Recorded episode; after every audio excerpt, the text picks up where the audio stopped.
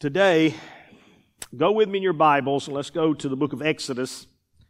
And I'm going to go to a few places today, uh, and I'm, I'm just trying to hit something specific that I need you to, you to grasp.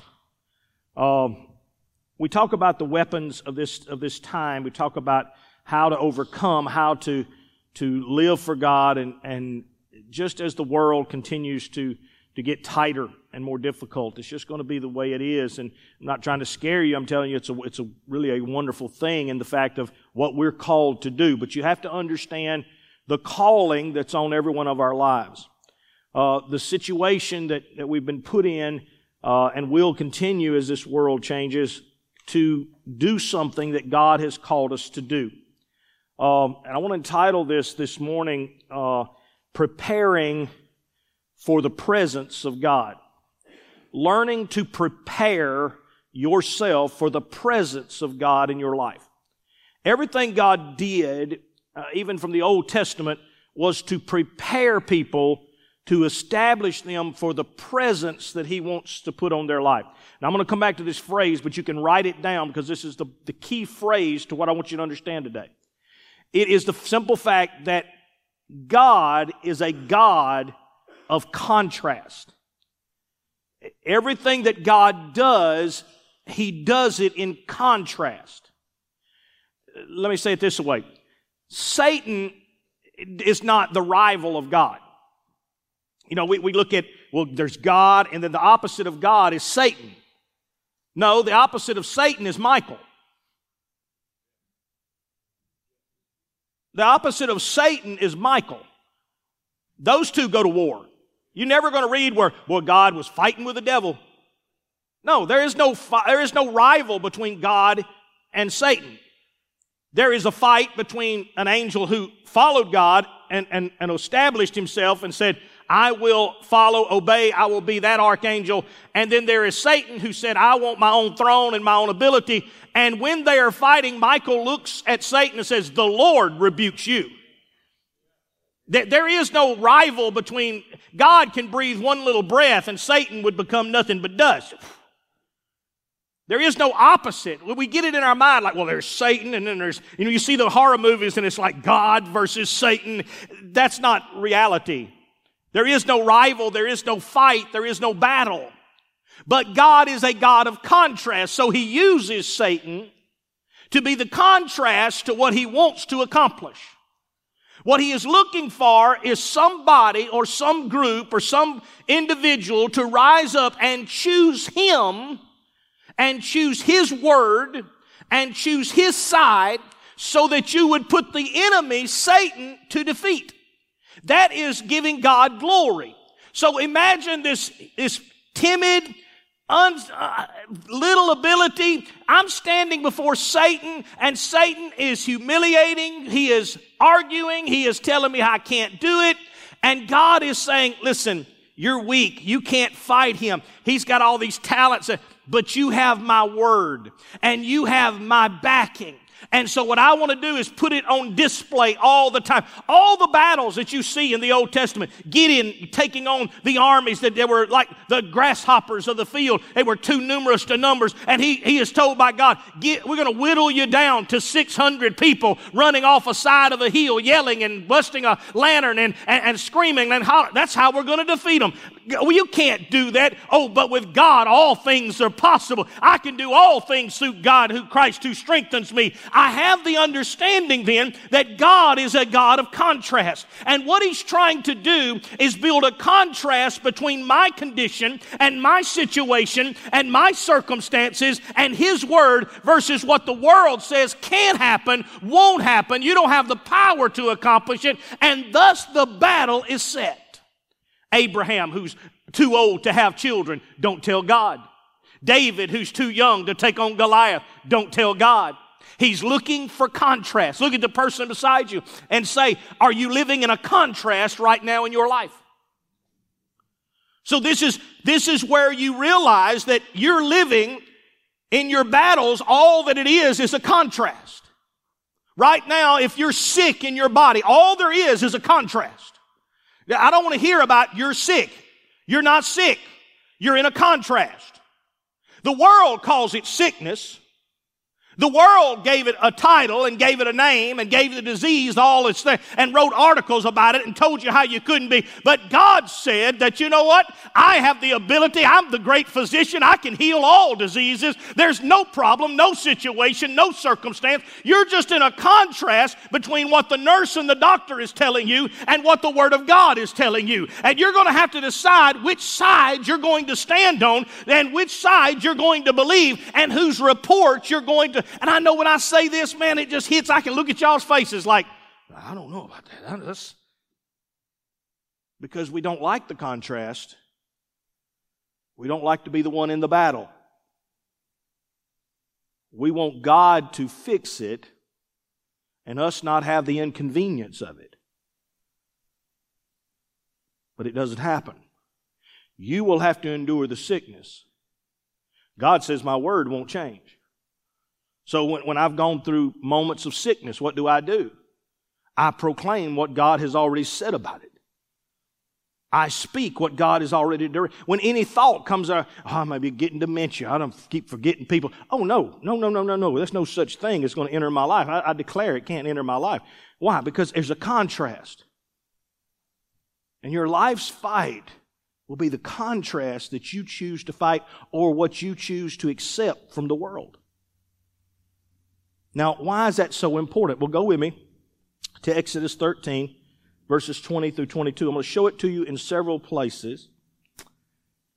And through these places, um, hopefully you will grasp what I'm trying to, to get across.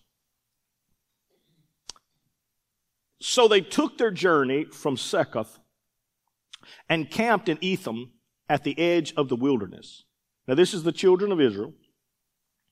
They have just been delivered from Egypt by God's strong hand. See, there's a beginning place of your journey where you do not have the power nor ability to begin. That's why you can't come to God and say, well, I, have I've chose or I, I've, I've put myself. Yes, you made a choice to trust Him, but you did not possess the power to come out. And so your journey begins just like my journey. That's why none of us can brag. None of us can, can, can gloat or say, well, look what I, I, I tell you what, I tell you what, I, have done this for, no, you haven't. It all began from the same place. You were in bondage and lost and blind and all of that and undone and in prison and you were, and you did not have the power. So God, with a strong hand, brought you out of bondage, set you in a place. But from that moment on, he has said, We will work together. You will go no further than this place unless you are willing to work with me. But God, who knows you better than you know yourself, has set the stage for everything to work in its place. Let me show you what I mean. So Israel has been delivered. Two million people, let's say two million people just got out of Egypt. They're all out there headed toward the Red Sea. And Moses is leading them and they're in companies, and where are we going? Listen to what the Bible says. And the Lord went before them by day in a pillar of what? Of cloud to lead the way. And by night in a pillar of fire to give them light so as to go by day and by, by night. He did not take away the pillar of cloud by day or the pillar of fire by night from where? From before the people. Why is this so important? Because verses right before this, as I told you, he's leading them. But he says, listen, he could have taken them through the land of the Philistines. He could have taken them in a different direction. It would have been shorter to get to Canaan. But God said, I can't do that. I, I, can't take you there. But I'm fearful that if I take you there, you will, out of fear, decide we're going to go back to Egypt. We're not going to do this. We'll be afraid of fighting. We'll be afraid of the fight and we'll go back to Egypt. So God is always weighing and figuring every battle that you're fixing to go through. That means right at this moment, the battle that you're facing right now, with the one that you think, God, I can't take it. God, I, am not able to handle it. I, God has already pre-weighed it, pre-fashioned it, pre-designed it, and if he'd have thought that you couldn't have done it, he would have taken you a different route so that you wouldn't have had to face it. But God right now has said, what I'm doing is, is I'm putting you in a position, in a place, in a condition, so that as you go through this situation and you go through this circumstance, you will be able to shine and you will be able to glow a light so that the world will be able to see it. Let me, let me see if I can show it to you a, a little bit differently. Go with me to the book of Isaiah, Isaiah 4.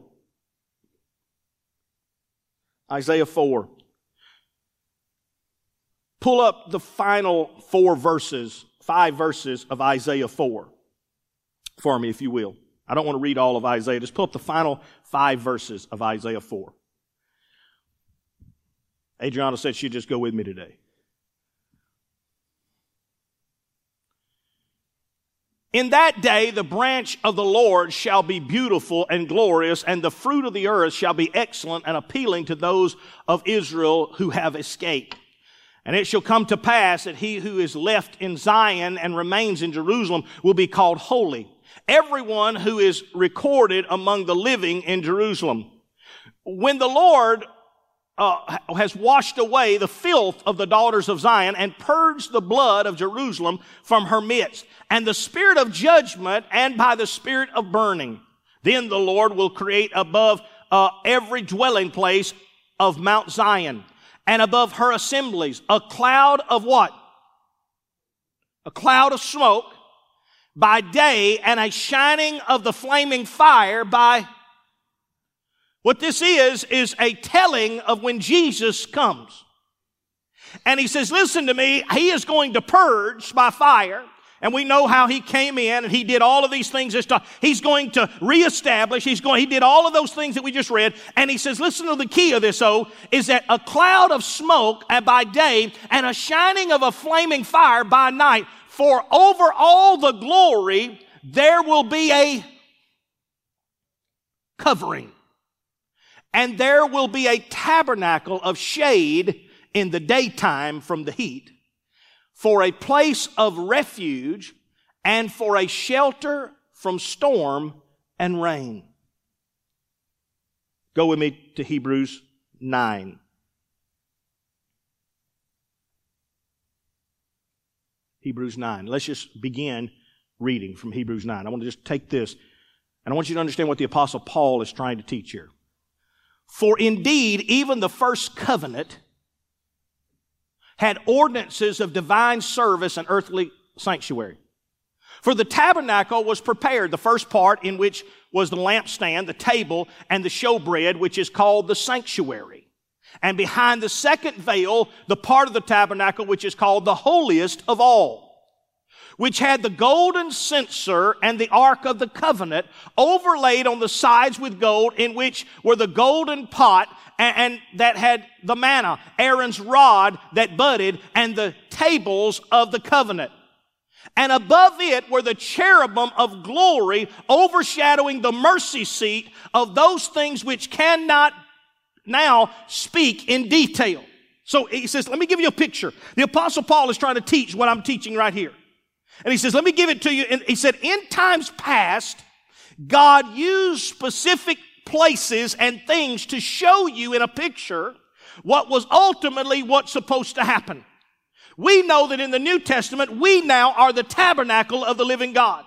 That tabernacle is not something built with hands. It's not something, as he says there, not something formed and fashioned for man, but it's something that God has designed, that God had in his plan, that the enemy had not known it. If Satan had known what he was doing, he would have never done it because he thought that I'm destroying the tabernacle, but in fact, what he did was he created thousands upon thousands of little tabernacles that were going to go throughout the world that were able to travel and move and could not be stopped. And he said, let me tell you the significance of the tabernacle. He said the significance of the tabernacle is that it had within it specific articles that were important. He said, You know of the outside that had the laver and had the different places and the place of burnt incense and, and different areas that you would go. He said, But there was a place that was the holiest place, and that holiest place was unique because it had no light. It had no light within it. It had its own lampstand. It had its own candles, its own things. And it was two articles that he says are important.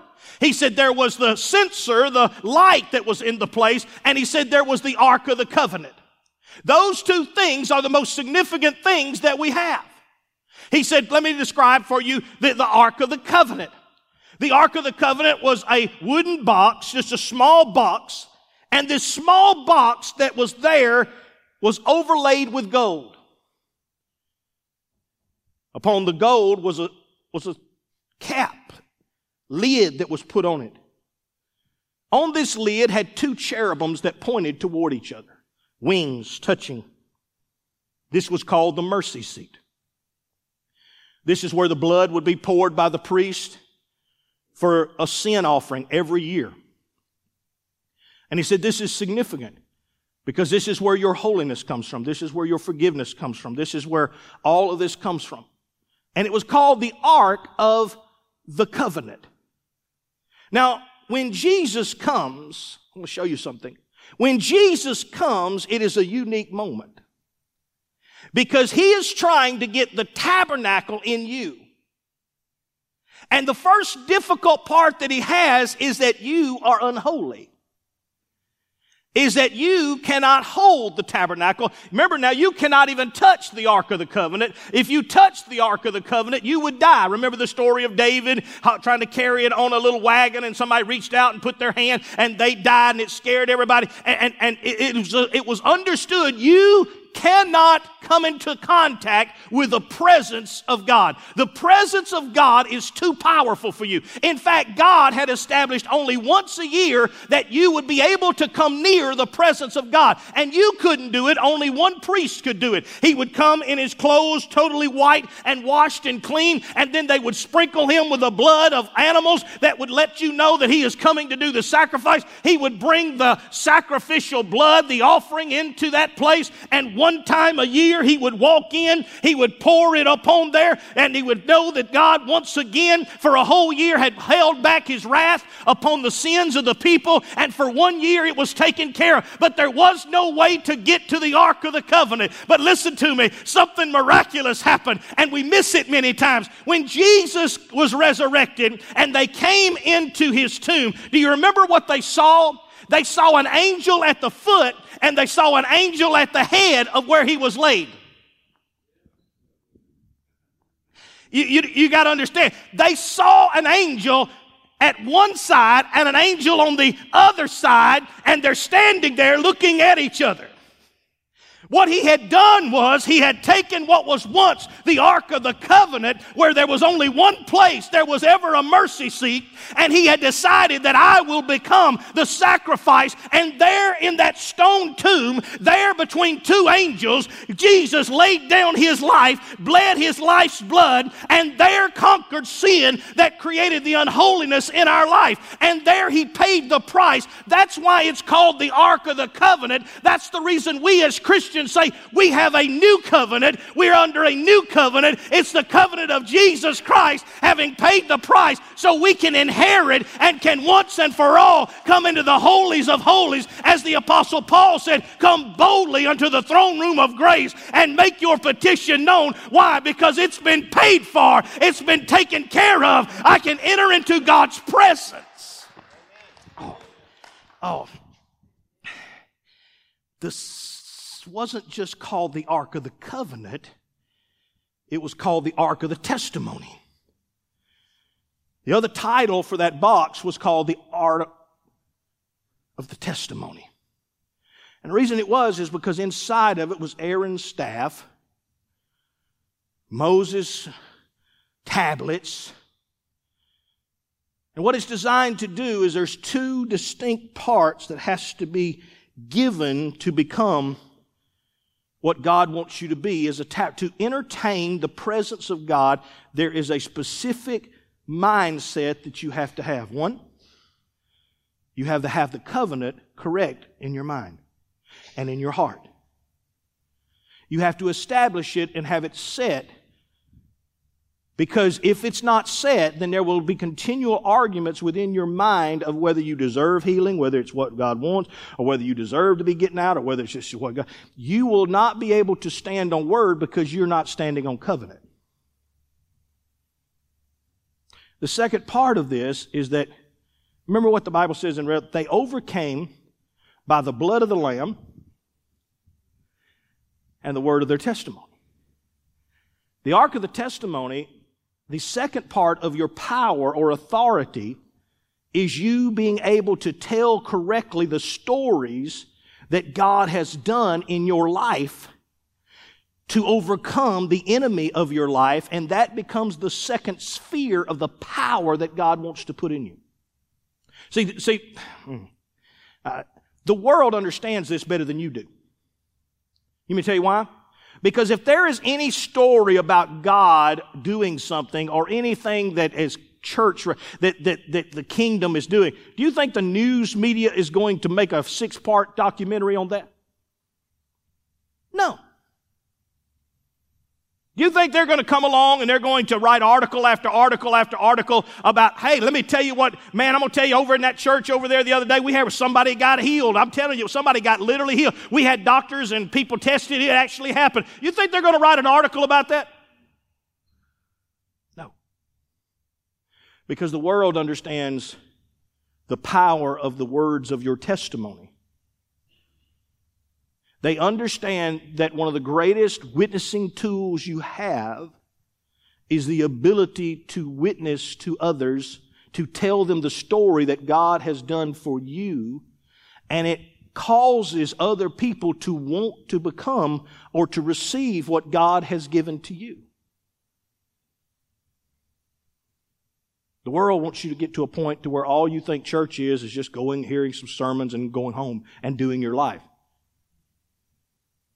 The world wants you to be conditioned to do this. Listen, the word holy, the word holy, now, listen, it has a connotation, and when it's brought down to its true definition, it literally means this to separate from. To separate from. So when I say something is holy, it means it's in contrast to or it's separate from the thing that it's being compared to. It's, it means that it cannot be the same. So everything in this world that we fight, that we, that we battle, when God tells us, listen, what I want you to be in your life is a city on a hill.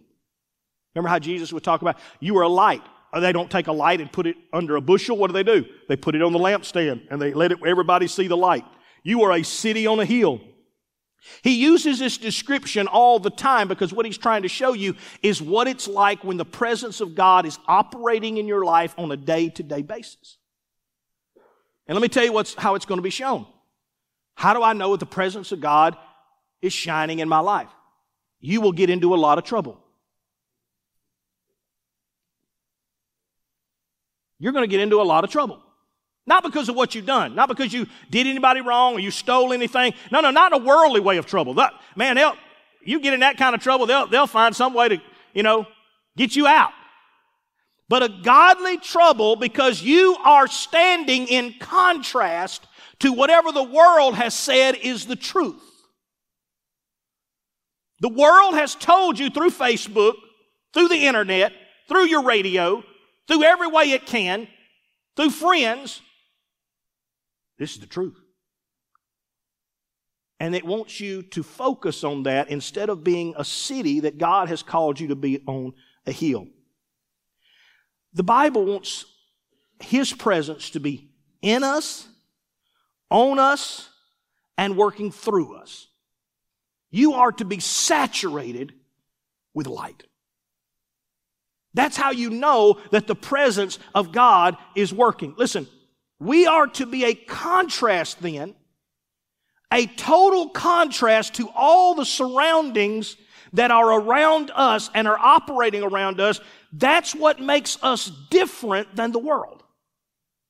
What we're trying to do is we're trying to fit in the world, to be like the world, but win the world.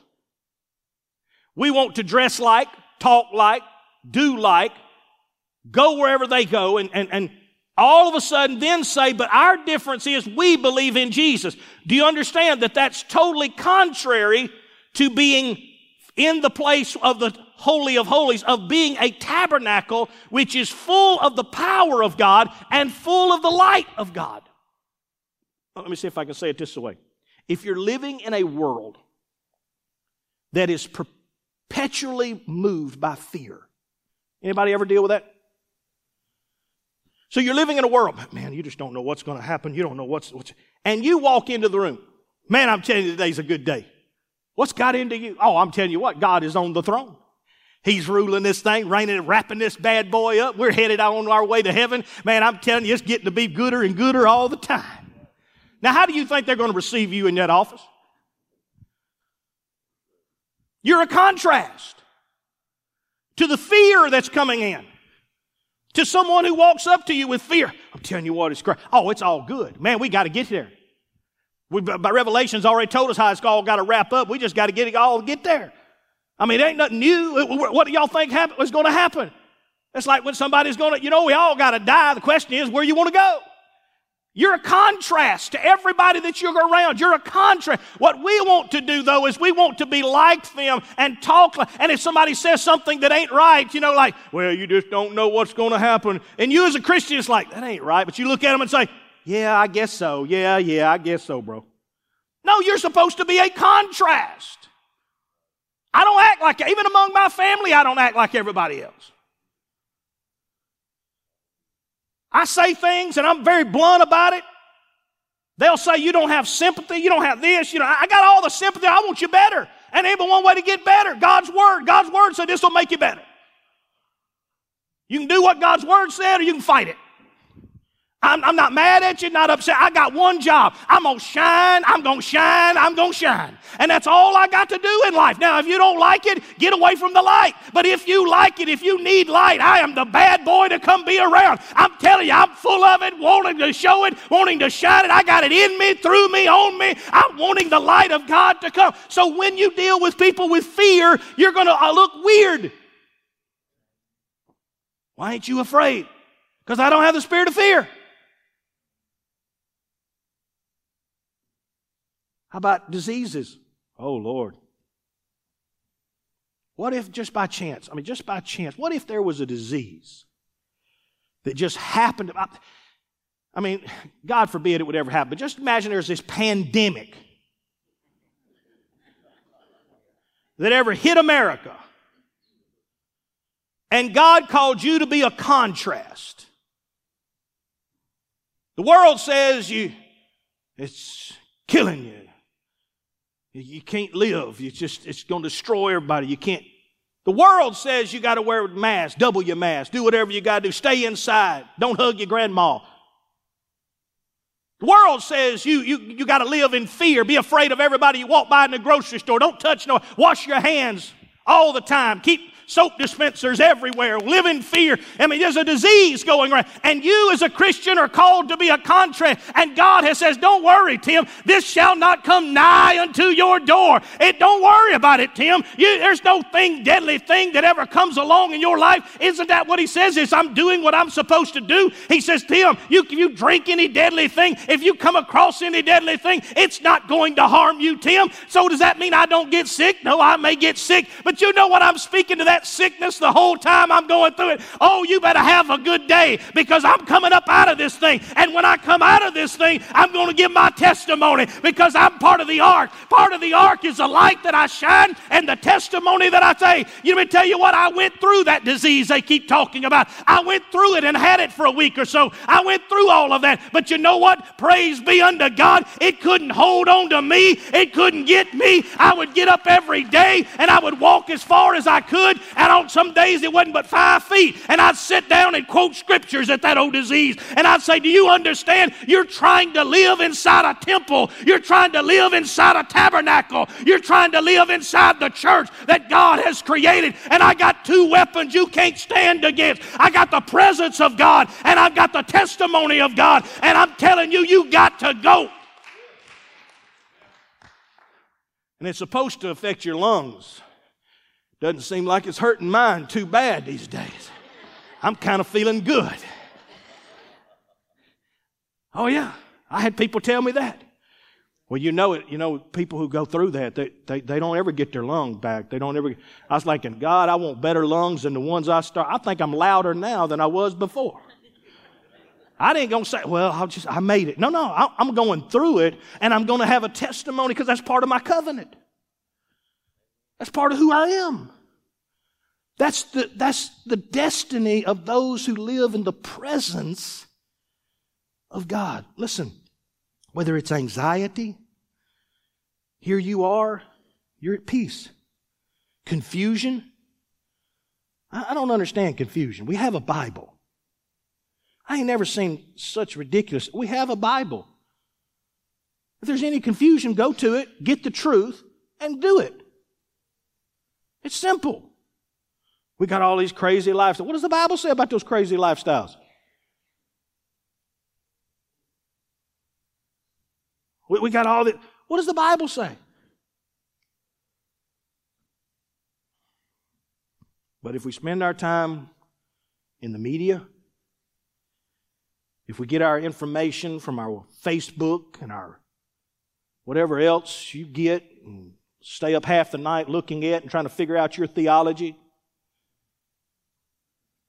then you're going to be filled with lies. Lies. You know, there were some crazy people that even told me, you know, they're going to do a government shutdown after this election. You know what? They didn't do it. You know what you bought? a lie? Where do you get your information? Where do you get your truth? Where do you spend your time? What are you putting inside the tabernacle that you're carrying around showing to the world?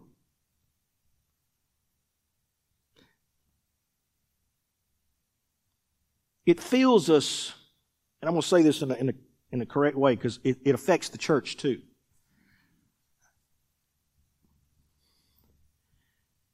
These lies fill us with something, and on the face of it, you're going to think that it's good because churches eat it up. It fills us with sensitivity. I ain't never met in my day so many sensitive churches. We're sensitive to the poor. We're sensitive to the hungry. We're sensitive to the inner city. We're sensitive to the recovering people. We're sensitive. I'm going to tell you something. You don't need to be sensitive to nothing. You're a city on a hill. You're a light. What does a city on a hill do? Shines. Is it sensitive? Nope. People walk by it. Does it turn its lights off if it gets offended? Oh, so and so didn't want to come in. Let's just turn the lights off and just save the energy. No, you, your job is to turn your light on and shine. You don't know who's coming in. I don't know if any of you in here today going to go back in the world and decide to think this old world's going to fix your problem. You think you're going to find some old boy going to make you happy, or you're going to find some job that's going to make you happy, or you're going to find some lifestyle that's going to make you happy, or you're going to live some lie that's going to make you. I don't know if you ain't got enough sense to know it don't work. I can't help you there. All I can do is say, look, for 27 years, I've been standing right here shining. I've been standing right here telling you it works. I've been standing right here telling you you can keep your teeth, you can keep your life, you can keep your mind, you can keep your kids, you can keep your future, you can keep your life if you just decide to just shine. I'm not sensitive to it. If you want to walk by the city, walk by. Bye. But I'm going to keep on shining. I got two jobs in life. I've got to tell the testimony and I got to shine the light. And I'm going to keep doing it until God says it's time to go home. Does it mean we don't care? No, I care. But we have become sensitive, so therefore sensitivity causes us to change what we believe. We don't want to offend. We don't want to hurt. We don't. Let me tell you something. If I'm a thief and I'm hiding around a corner and I got your TV under my arm and you shine a flashlight at me, do you think you have offended me? You darn right. But it's my job. I can't worry about what's sensitive to you. I can only tell you the truth. And we've moved away from that. We are very sensitive people. Think about how many messed up friends we just let live with us, hang with us, cuss in our cars, do what they want to around us because we're sensitive.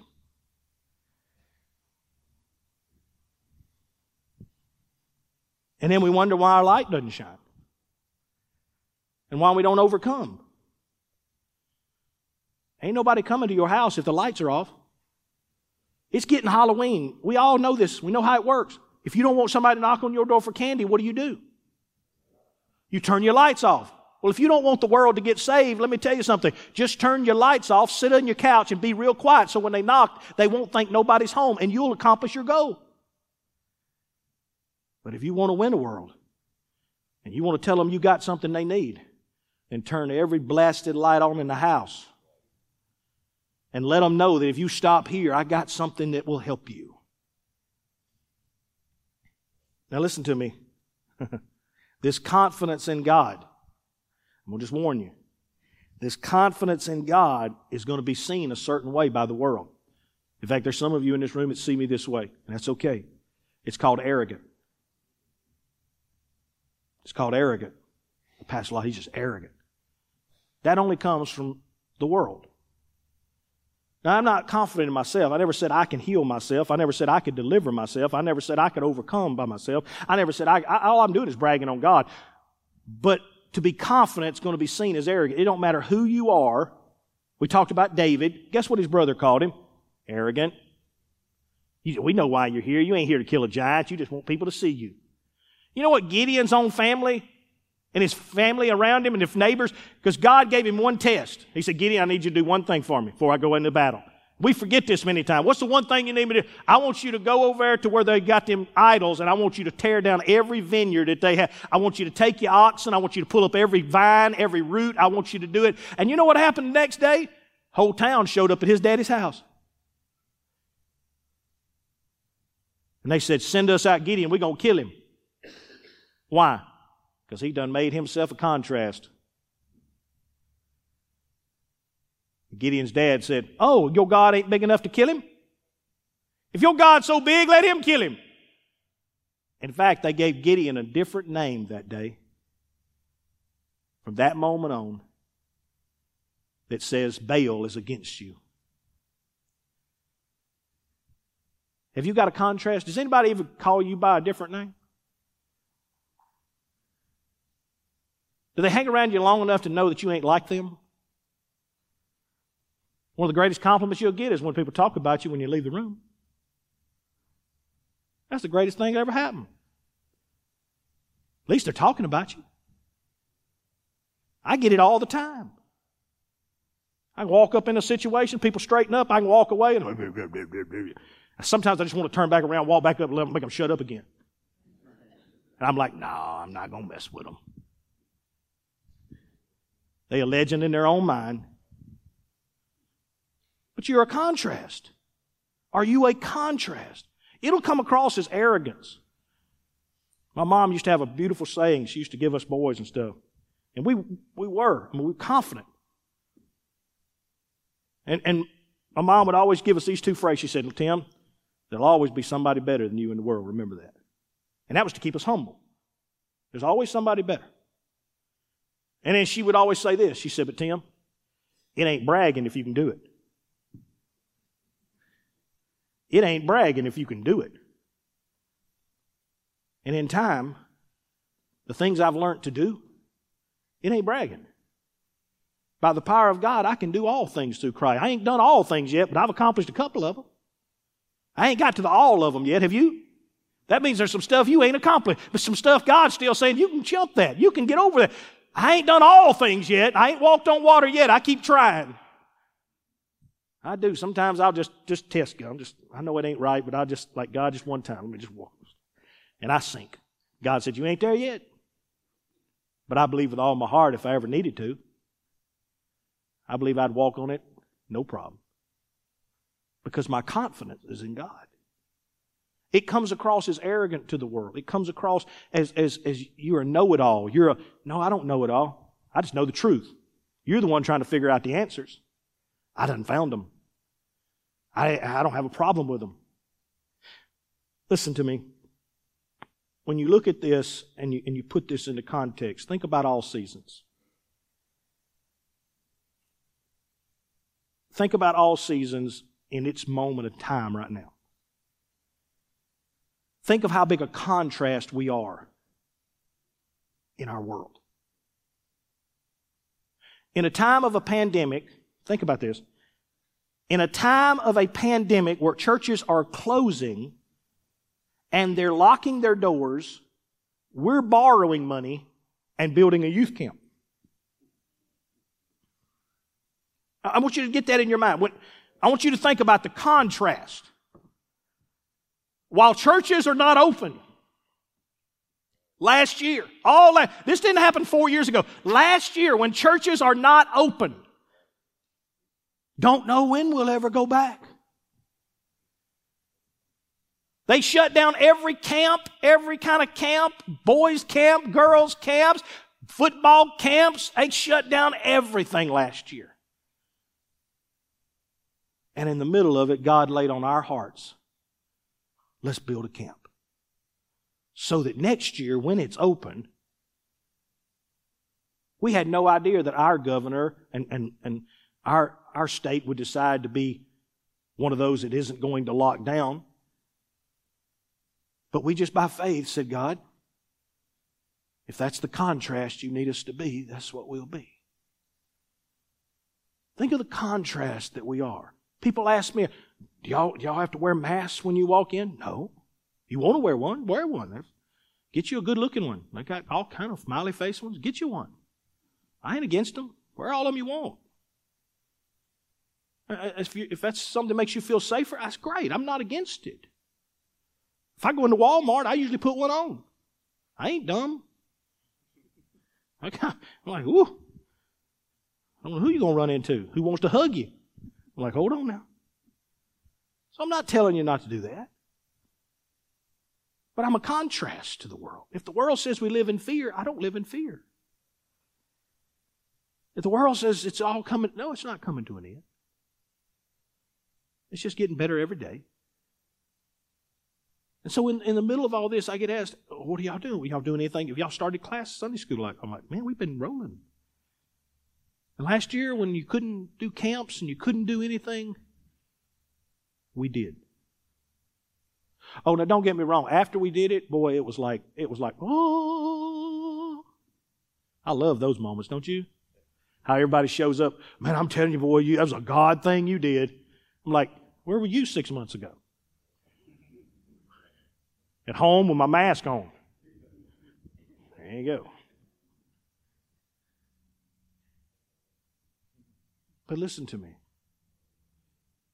You are called to be a contrast to this world. And the darker the world gets, the more the contrast your light will be. And I'm not saying it to scare, I'm telling you to get ready. Because there will be hundreds of people that will say, I need light.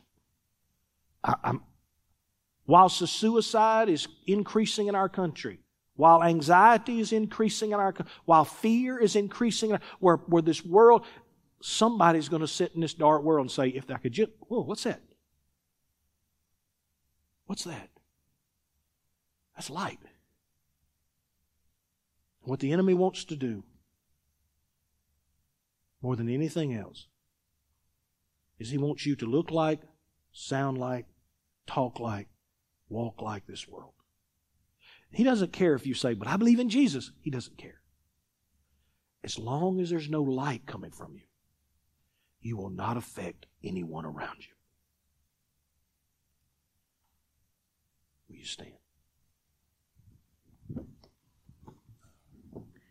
I don't have time today, but if you have time, go to Psalms 116 or Psalm 16. Psalm 16, and let me just read this one verse from Psalm 16, and I'll use it as my close. Psalm 16 goes through several different areas. It talks about how in God's presence there's safety. In God's presence there's joy. In God's presence, nothing but good exists. In God's presence, there's security. In God's presence, there are boundary lines that keep you safe. They've been put there so that your life keeps going forward and not backwards. In His presence, you get a counselor. In His presence, there's strength. In His presence, it makes your heart glad. Finally, in His presence, I'm going to read verse 11. Here's what it says Psalm 16, verse 11. You will show me the path of light. In your presence, there's what?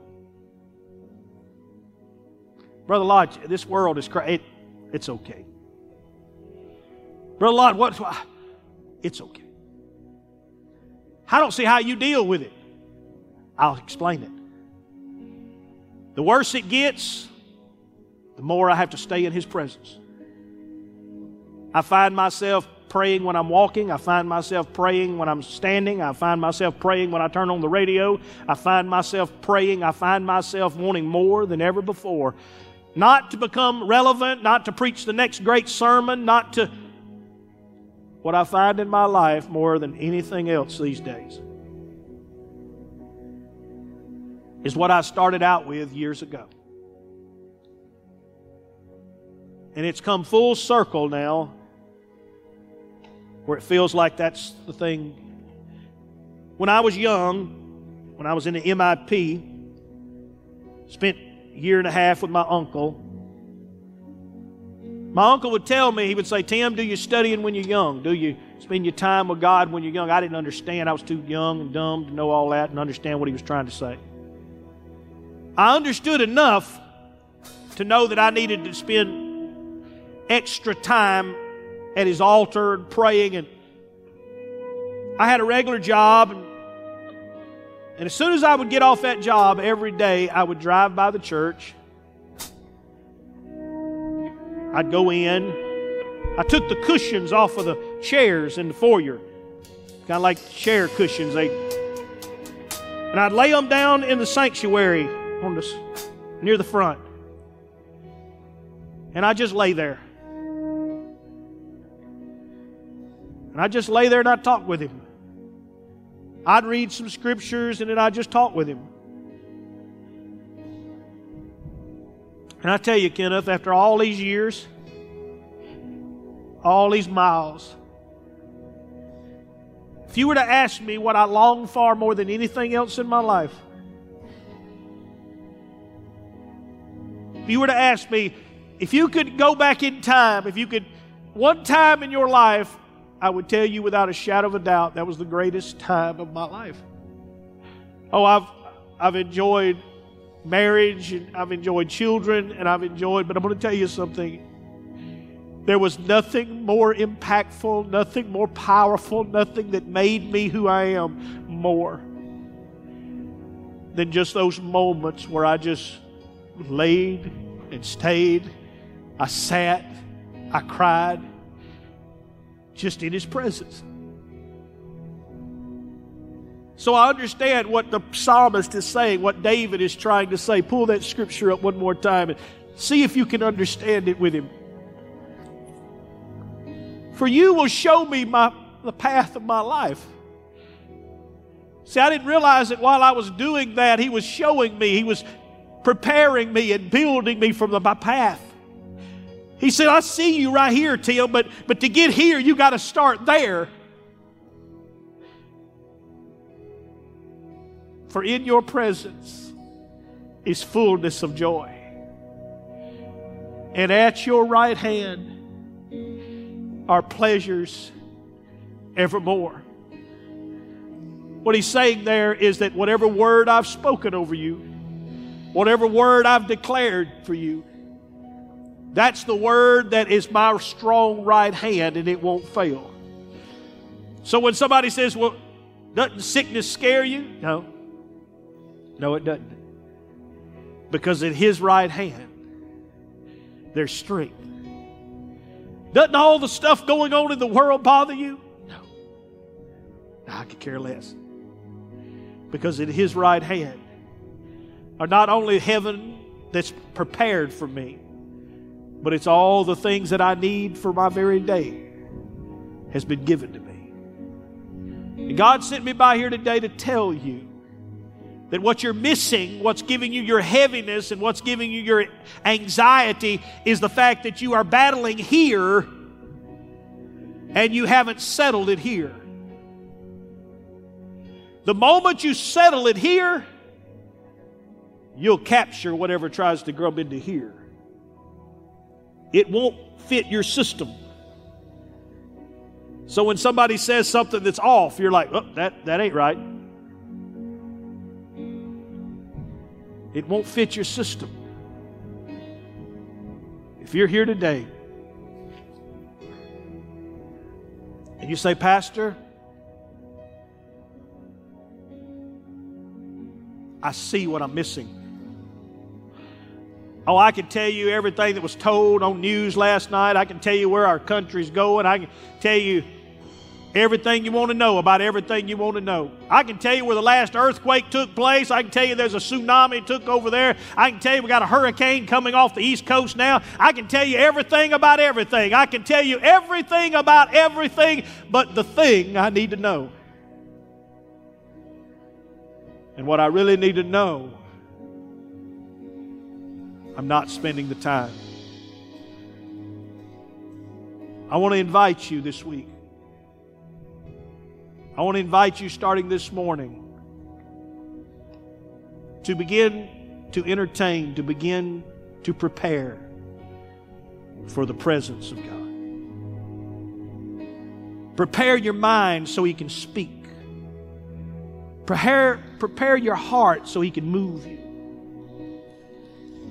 If you're in this place today and you say, Pastor, I need to pray, I do need to spend time in His presence then, then there's nothing stopping you right now. The only thing stopping you is your own decision in your mind that I, I, it's, it's not the right time. It's not, I'll do it later. I, no. If you haven't entertained the presence of God, if when you walked in today you had more junk on your mind than glory, you need to entertain the presence of God. Father, this morning, for every person in this house. As we walk out these doors today, we're either going to be a light, we're either going to shine, we're either going to look at this world and say, I'm a contrast to you. I can't be like you. I can't talk like you. I can't do the things you do. I can't sing the songs you sing. I'm sorry. I, I can't be like you.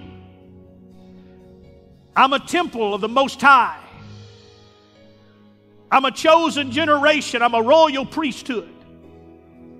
I'm a peculiar people called unto good works. I cannot be like you. Father, this morning, would you please allow us to be that light on a hill?